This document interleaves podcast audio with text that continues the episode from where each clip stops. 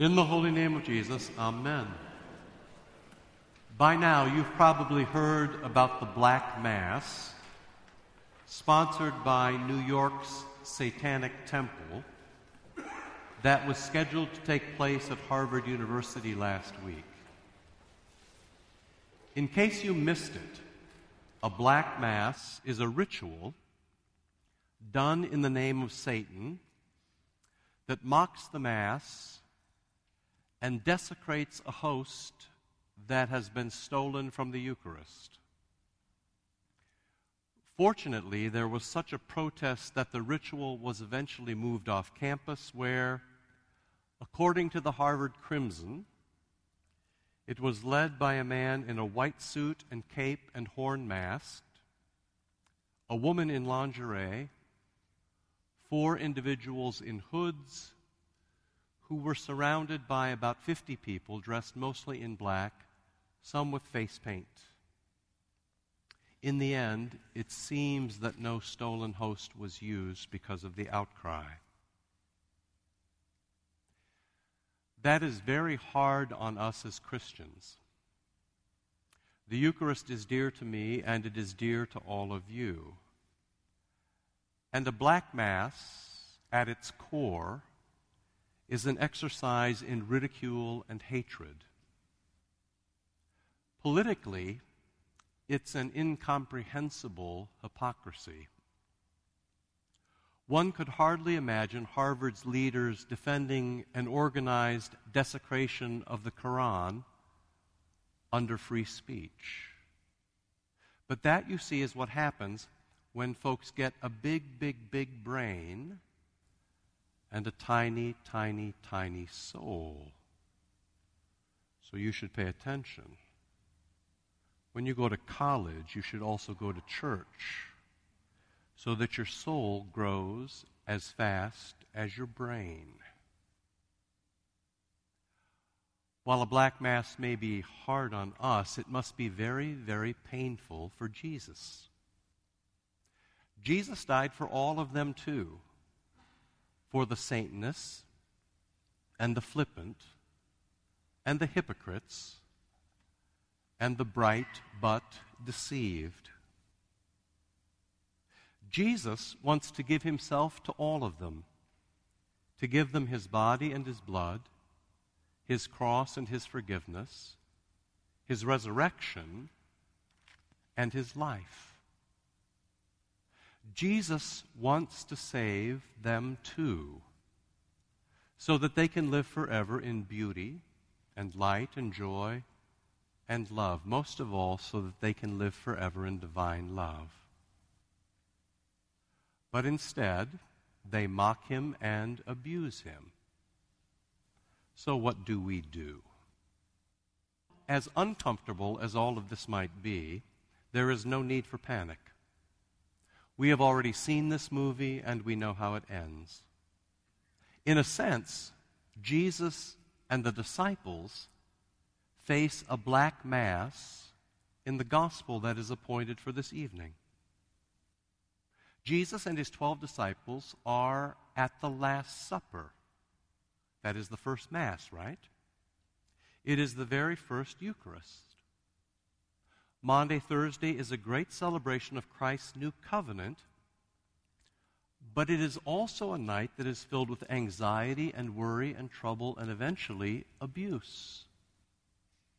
Who will betray him? Is it I, Lord? Is it I? Where is Judas? Where are the soldiers? Where are the enemies of Jesus? Where is justice? And eventually, as Pilate asks, Where is truth? You know that story. And in just a moment, Satan's folks will crash in and steal the host.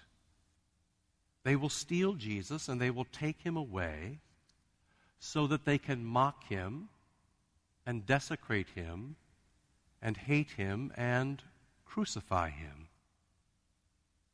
It's remarkable how history repeats itself some days. While a day like that is hard on Jesus, and it is hard on all of us, whether it happens 2,000 years ago in Jerusalem or last Monday evening in Cambridge, Massachusetts. It is a chance for all of us to learn and to grow and to live in virtue and most of all to love whenever we are challenged by evil. Like the first disciples in the gospel appointed for this evening, sometimes we react to pain with panic. And when we panic, things never go well. You can see what panic did to the disciples. If Jesus is stolen, then we'll be left all alone. If we are left all alone, they will come for us too. If they come for us, they will kill us just as they killed Jesus. Across the course of the gospel for this evening, the panic and then the pleading gets worse. You see it in the words of Thomas and Philip. If Jesus really loved us, he'd put a stop to all of this. If Jesus really loved us, he would not go away. That's the question of Thomas. If Jesus really loved us, he would not go away. He would not go to the mocking. He would not go to the cross, certainly not to the desecration, and certainly not to the tomb. He would not go to the Father. He would not go to heaven. He would not prepare a place for us. He wouldn't go. If Jesus really loved us, he would stay here. But then, of course, if we get our panicky way, the black mass wins and we are done for. It really is this simple. If Jesus' journey, his round trip from heaven to earth and back to heaven again, is interrupted, then you and I are lost. It is very, very important to say that in the face of pain and panic, if we get our way, then we are lost. But you should notice that Jesus does not panic at all. Instead, when he is challenged by betrayal and fear and mocking and pain and death, Jesus makes it a point to proceed with life. In this case, it is the life of the Holy Liturgy. It's really quite simple that first Maundy, Thursday. He speaks the words that his Heavenly Father gave him to speak. And so we have a Eucharist. He does the works that his Heavenly Father gives him to do. And so we have a cross. And come what may, Jesus knows that he is in his Father's hands. And so we have a resurrection. You already know the rest of the story because we spent Holy Week together even though the host is stolen, even though Jesus is mocked and desecrated, even though he suffers and dies, on Easter he rises and he lives, and he gives his disciples exactly what we all need. He does show us his Father. He never leaves us alone. He shows us that we don't have to know everything and we don't have to fix everything. We are not left to ourselves. And so there is no reason to panic.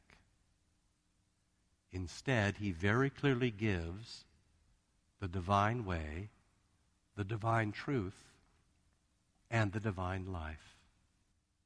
He gives that in every liturgy. He gives that in every Eucharist.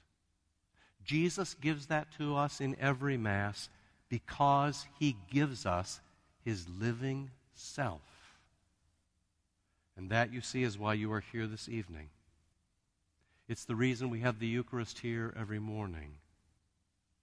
And that's what the good folks at Harvard found to be their consolation.